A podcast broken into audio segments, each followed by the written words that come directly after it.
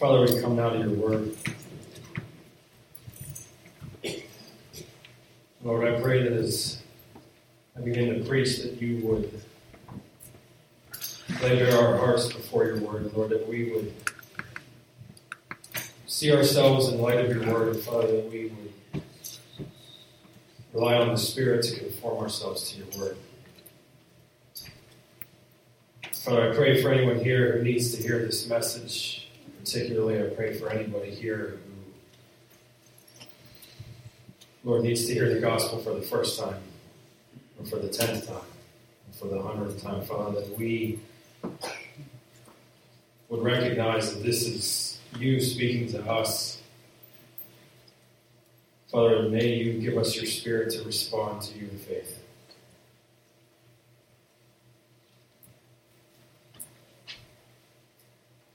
Pray these things in Christ's name, amen. Going back to Galatians 2 again this morning. Galatians 2 1 through 10.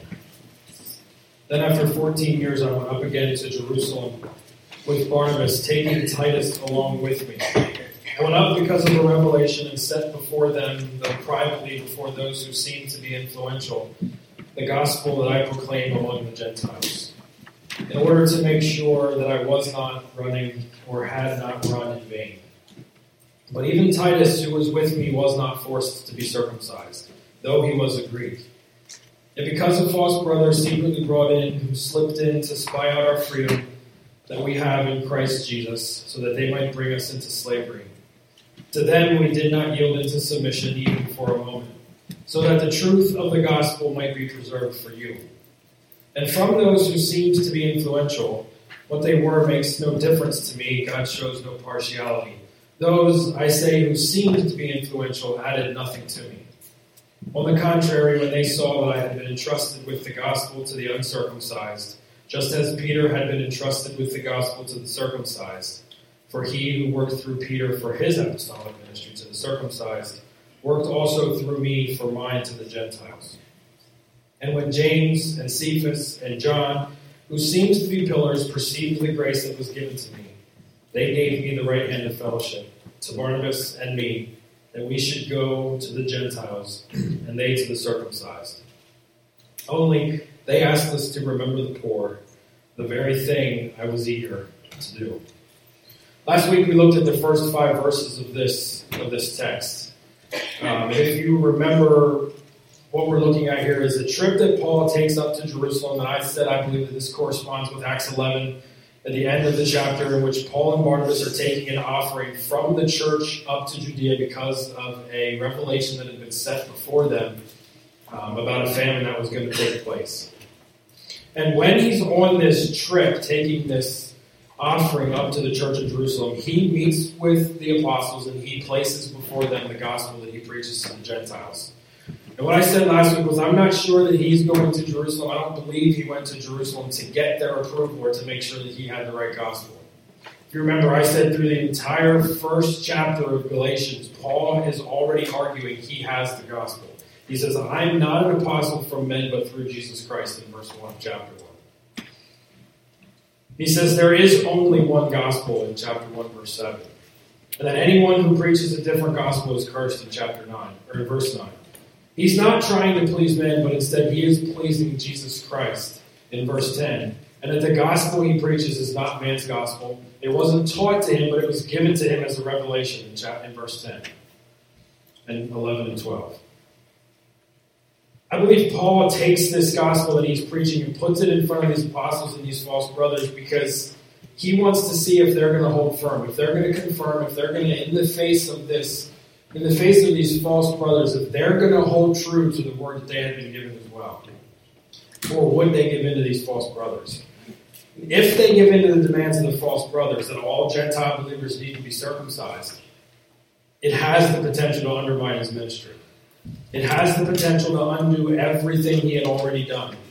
And that's why I believe Paul says here he is in fear that he had run or had been running in vain.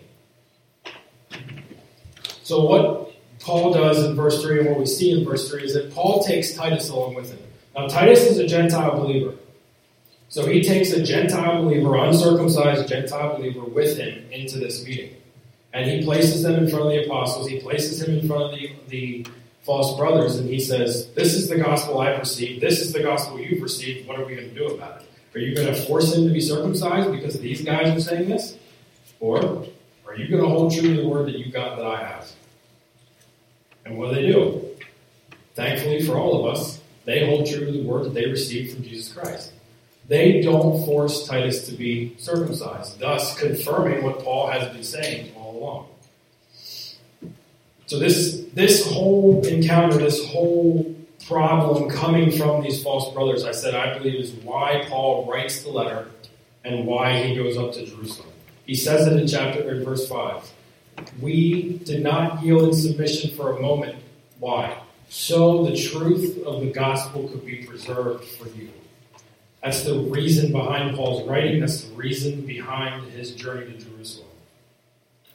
So, verses 1 through 5, we see this fight for freedom that I called it last week. Now, this week in 6 through 10, I want us to see a gospel of unity. This fight was not only a fight for freedom, it was a fight for unity as well. See, because if we give in, if we, if Paul gives in to these false brothers, you now have a divided Christianity, if you can call it that. You have the Jewish Christianity on one side, where everybody says we have to be circumcised, and you have the true Christianity on the other side, where it says, now the gospel completely destroys any ethnic barriers. It completely tears down all of the walls in the world that divide us. So if Paul loses this fight, if the if God does not give these apostles the grace to stand firm in front of these false brothers, we do not have a united Christianity. In verses 6 through 10, we see a gospel that shows no favorites in verse 6. We see a gospel that unites where the world divides in verses 7 through 9, and a gospel that has concern for the less fortunate in verse 10. So look at verse 6. And from those who seemed to be influential, what they were makes no difference to me, for God shows no partiality. Those, I say, who seemed influential added nothing to me. So Paul continues his report. He's saying that these apostles, they added nothing to me, they confirmed the gospel. But right in the middle of verse 6, there's this parenthetical statement that Paul makes. He says, What they were makes no difference to me for God shows no partiality. Now, thinking through this this week, I came up to the conclusion that you could argue this verse two ways. And I'm going to do it. I'm going to argue it one way, and I'm going to argue it another. You could argue this verse one way that Paul says leadership doesn't matter. They were leaders, I don't care. God doesn't see their leadership, I'm going to ignore their leadership too. That their position in the church means nothing to me. I'm going to disobey my leaders because God sees no human anything he shows no partiality. You could argue that. In fact, I could make a pretty good case, and in my head I was doing it. That, you know, we have some leaders in the church and in the world that are pretty messed up, and we could just ignore leadership and say, forget it, we're going to do whatever we want. But what Scripture teaches about that? If you look at Romans 13, we're told that we're to be subjects to the governing authorities. Romans is the same apostle writing that writes Galatians. I don't think Paul's conflicted in his writing here. Paul says we are to submit ourselves to our governing authorities because there is no authority except from God, and those being authority that exist have been instituted by God.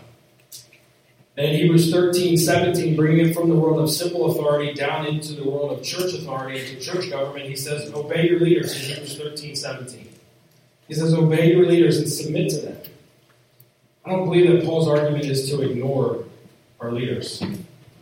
In fact, I think the way that we ought to read this verse is that Paul is actually, if you see, affirming them in their leadership position. He recognizes them as leaders in the church. In verse 9, Paul calls them pillars. So he recognizes that this group of men, these three men, if there were more, he lists three, but these three guys that he's talking to are holding a position of influence within the church. He sees that, he knows that, he's affirming them in that. But it's also the same group that he's challenging. You see that in verse 2? I went up because of a revelation and set before them, though privately before those who seem to be pillars. Them and the pillars goes together. That's the same group in verse 2 that's in, that's in verse 9. So Paul sees that they're in a position of leadership, but what he does is he's not saying, well, because they're in leadership, they're infallible. He's not just, well, you're in position, you're in leadership, so what you say goes.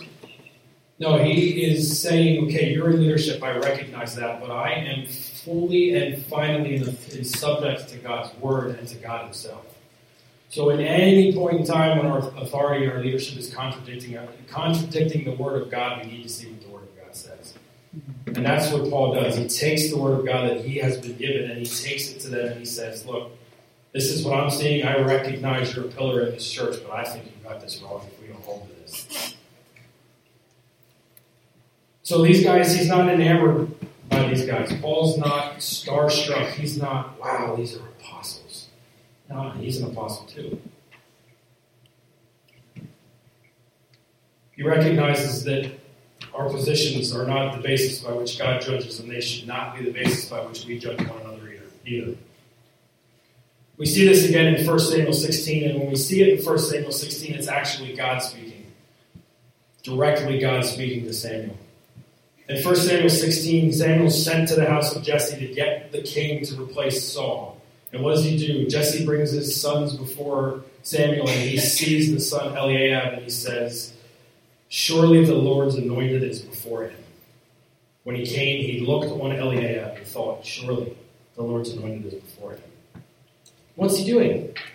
He's judging him on the outward appearance that he sees. He's judging him through eyes of the. And if you go back to Samuel, or yeah, to 1 Samuel 9, we are first introduced to Saul in this way. You know how we're introduced to Saul? This is how we meet Saul. Saul, a handsome young man. There was not a man among the people of Israel more handsome than he. From his shoulders upward, he was taller than all of the people verse, chapter 9, verse 2. He's tall, dark, and handsome. Perfect for the world's standards to be a king. That's how we're introduced to Saul. But what does God tell Samuel in chapter 16? God says, Do not look on his appearance, meaning Eliab. Do not look on his appearance or the height of his stature. Why? Because I have rejected him. For the Lord sees not as man sees. Man looks on the outward appearance, but the Lord looks at the heart. Folks, this is the exact reason the world missed Jesus the first time around. Israel is looking for a Messiah. He is, they are looking, they were looking, the world was looking for somebody to come in, to overthrow Rome, to set up a kingdom, and to rule. That's what they were looking for. They weren't looking for a Messiah to come to be beaten, to be tortured, to die, to hang on the cross, and to be buried and raised three days later. That's not the Messiah Israel was looking. Why? Because they didn't have gospel eyes to see that's what they needed. So, my question to us today is how do we view people around us? Are we seeing as the world sees? You know, downstairs we had a discussion. How do we welcome people who are in a mess when they see us and think that all we are is perfect? How do we see them through God's eyes? Can we see them through God's eyes? Or do we look at the person as the world looks at the person? John's example from, from Virginia. How do we see Sean? Do we see a dirty guy running around in dirty clothes? that we don't want to get near because we might get some dirt on our shoes? Or do we see, as John saw and as God saw, this is a guy that's got worldly problems, but he's got a problem a whole lot deeper. Yeah, he might be messy, he might be dirty, he might carry baggage. We all carry baggage. Or do we look at Sean and do we see, man, this is a guy that Christ died for? yeah, he's got some issues here in life. He's lost his cell phone. Who knows what goes along with that?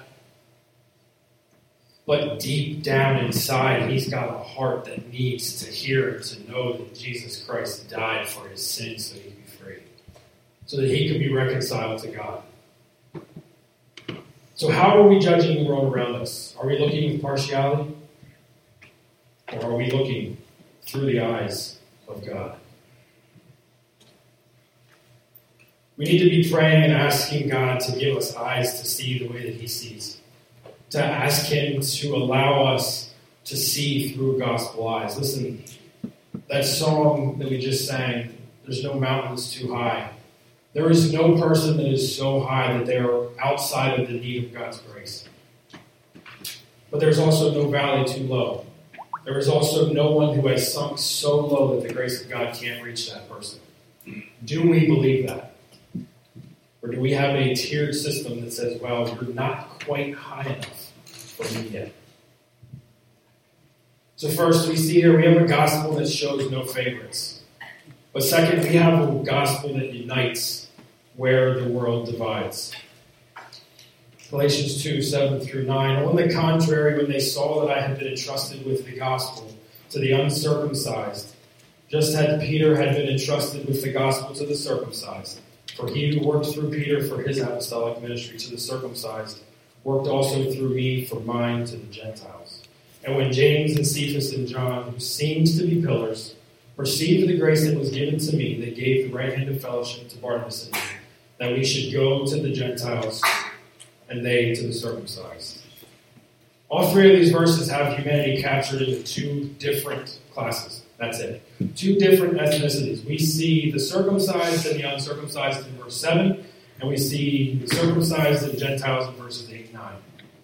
This distinction that Paul makes is between the Jews as the circumcised, and the Greek word he uses is ethnos. Literally, every nation but Israel. But that's the two dividing lines that Paul sees. So you've got this, the gospel, one gospel, not a gospel. I mean, Paul's clear, the gospel three times. The gospel to the circumcised, the gospel to the uncircumcised. Three times. One gospel to the Jew, one gospel to everybody else. We are part of everybody else.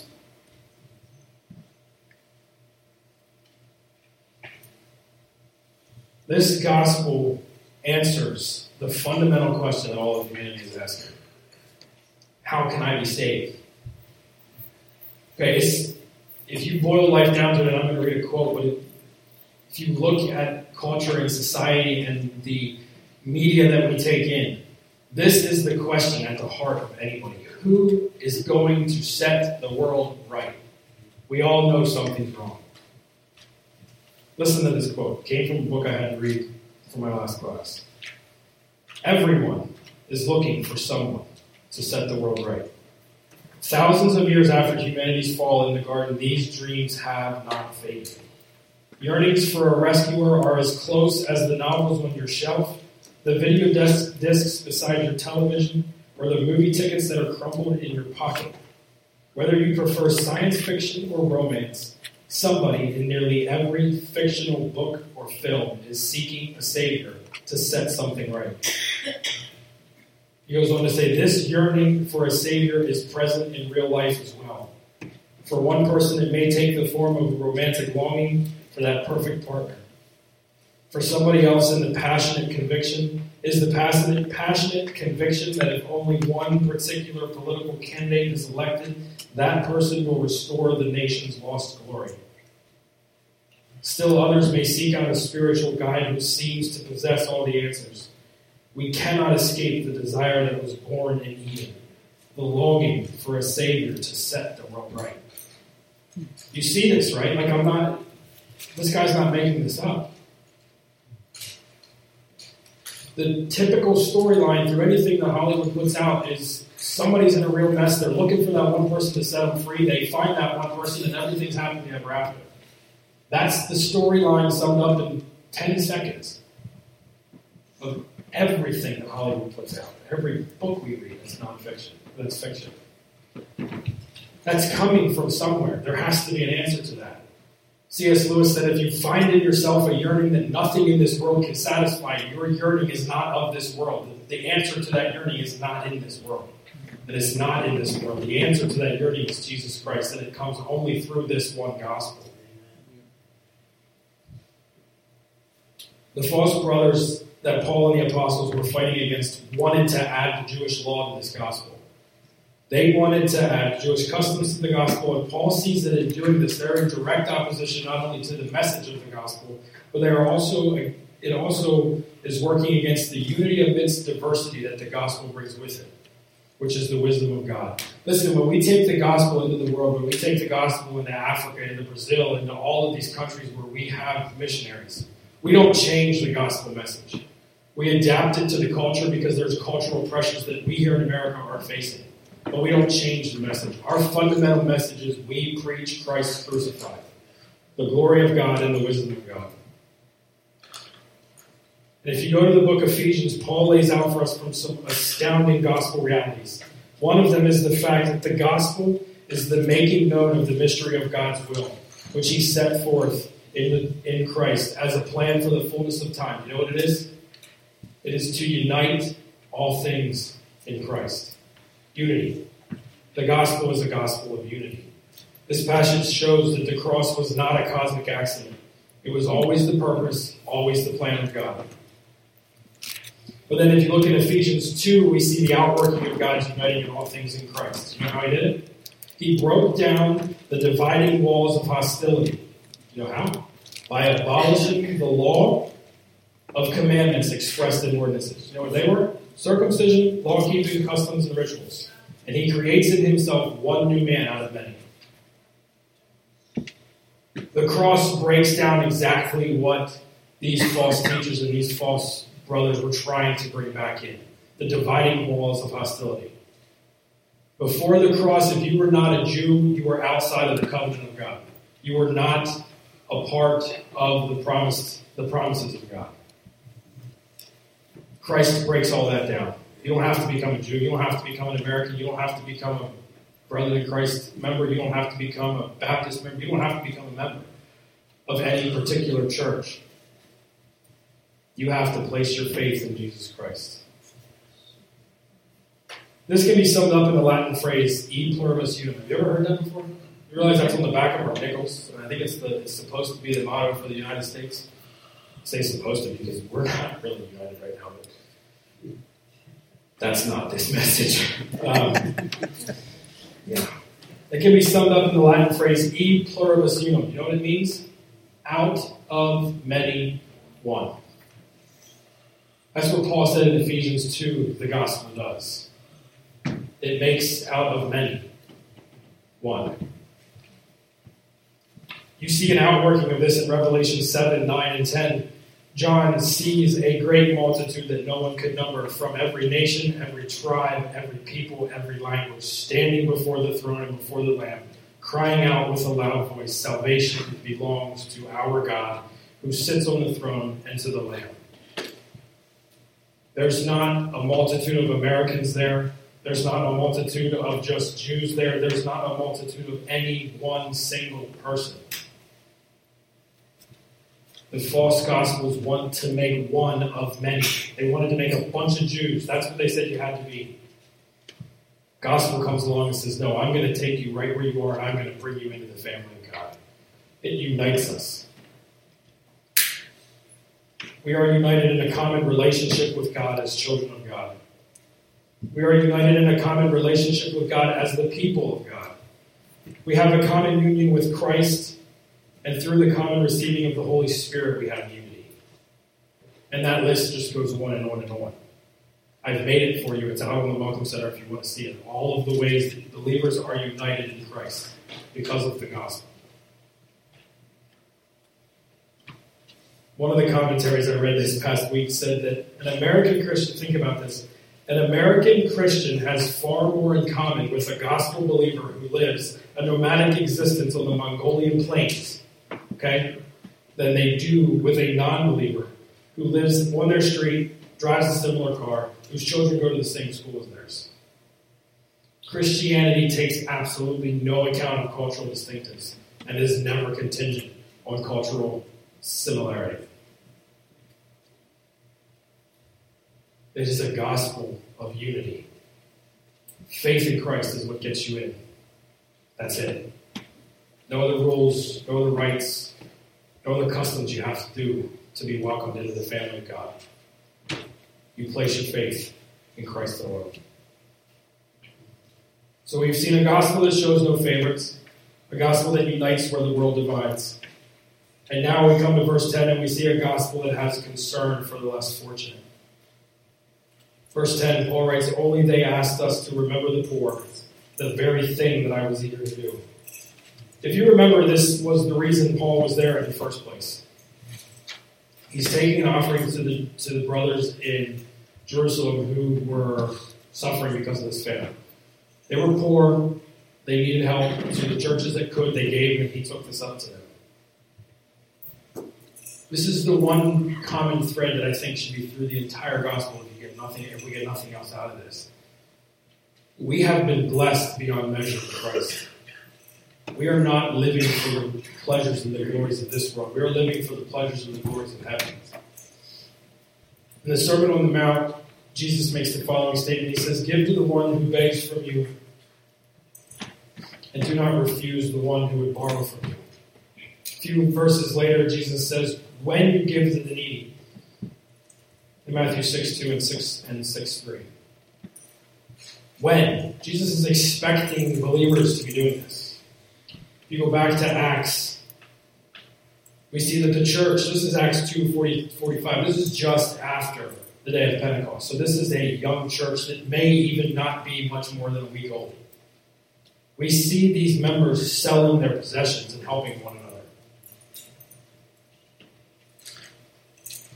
We see them distributing their belongings and distributing the proceeds to all as any had need. Again, in Acts 4, we see people just selling possessions and giving it to the church. So we see this attitude of generosity that flows from the gospel inside the church, and then we see it outside the church. Matthew 19, Jesus confronts the rich young ruler and says, If he were to be perfect, go and sell your possessions and give to the poor, and you will have treasures in heaven. Not that he could earn his salvation, but he was attacking a heart issue that this man had. Are we so hung up on the treasures that we have in this world that we can't let go of them? Or are we willing to give our money to the poor? Are we willing to help that family in need? Are we willing to help that individual in need? You see those guys begging along the corner. I know there's a lot of scams going on. I'm not saying just chuck your money at everybody, but what I am saying is do you have a heart? Do we have a heart for the hurting of this world? Do we have a heart for the poor and for the afflicted? Or do we just have a gospel that says, hey, I'm in heaven and now God's going to bless me with all the blessings of this world? In Luke 12, 22 through 34, which is the end of teaching of Jesus talking about us being anxious, at the very end of the discourse, Jesus closes with these words He says, Fear not, little flock, for it is your Father's good pleasure to give you the kingdom. Sell your possessions and give to the needy. Provide yourselves with, a, with money bags that do not grow old, and with a treasure in the heavens that does not fail, where no thief approaches and no moth destroys. For where your treasure is, there your heart will also be. It is your Father's good pleasure to give you the kingdom. Back in Ephesians 1, Paul says that we have been blessed in the heavenly realm with every spiritual blessing.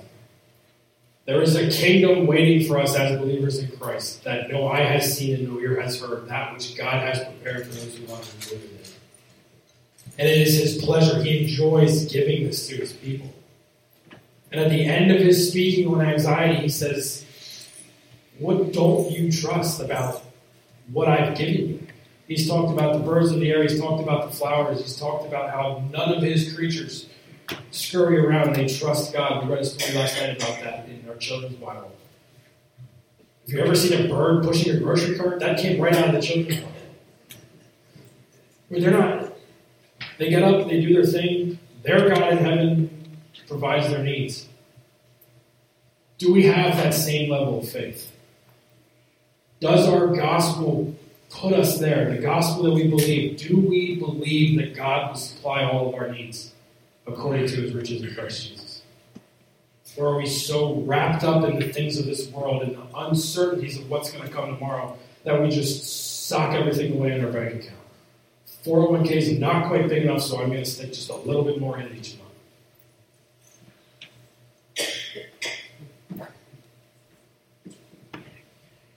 I can't tell you to do, I can't tell you what to do with your money. I can't, I can't tell you that. I can take you to the Word of God and I can show you what the Word of God says about what the gospel means to our outlook on the things of this world.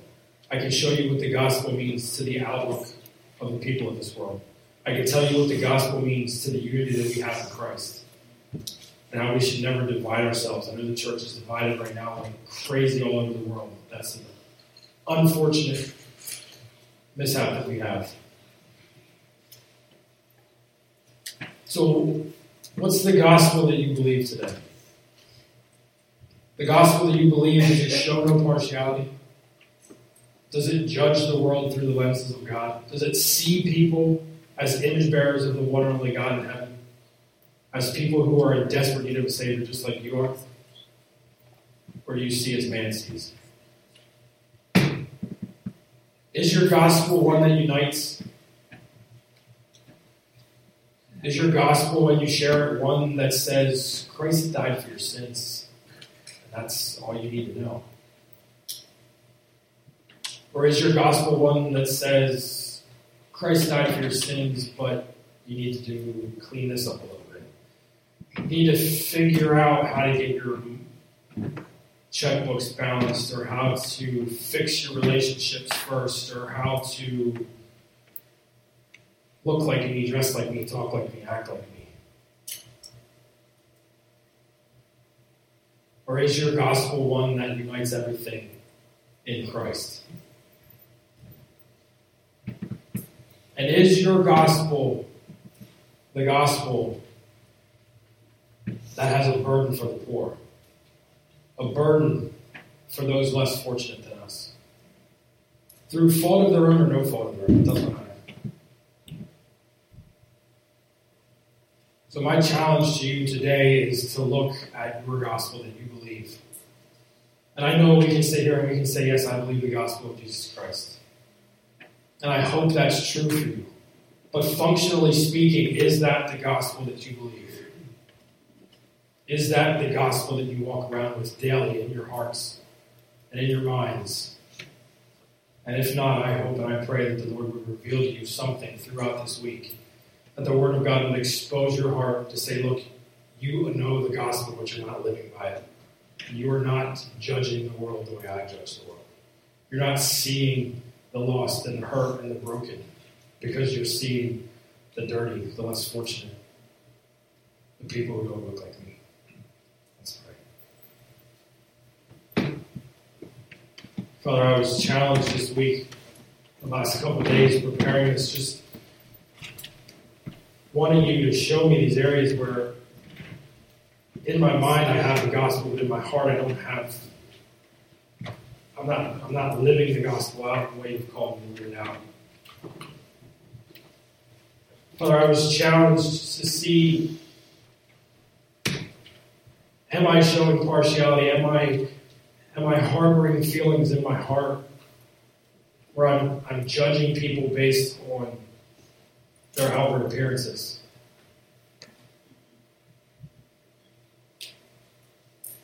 And Father, then I checked my gospel to make sure that my gospel was not one that said you have to look like me, you have to believe like me. If you're not right with me on this point of doctrine or that point of doctrine, you're wrong.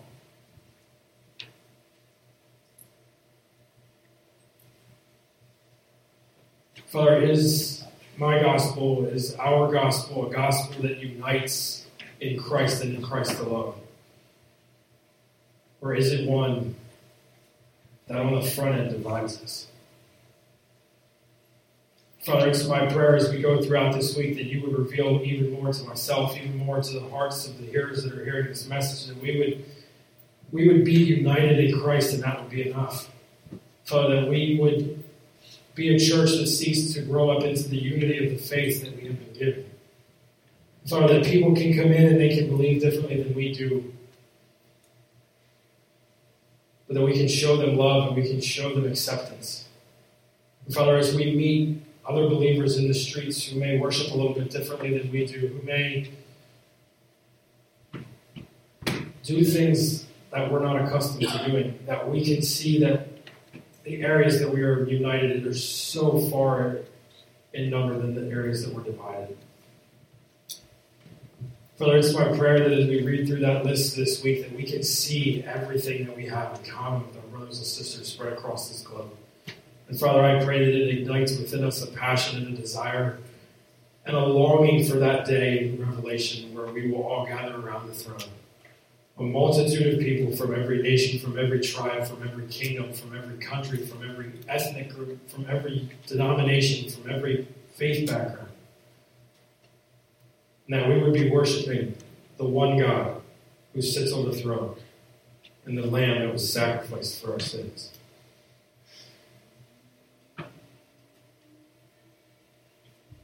Father, be with us as we leave this place. Be with us as we go back into our world. Be with us as we go back into our places of employment.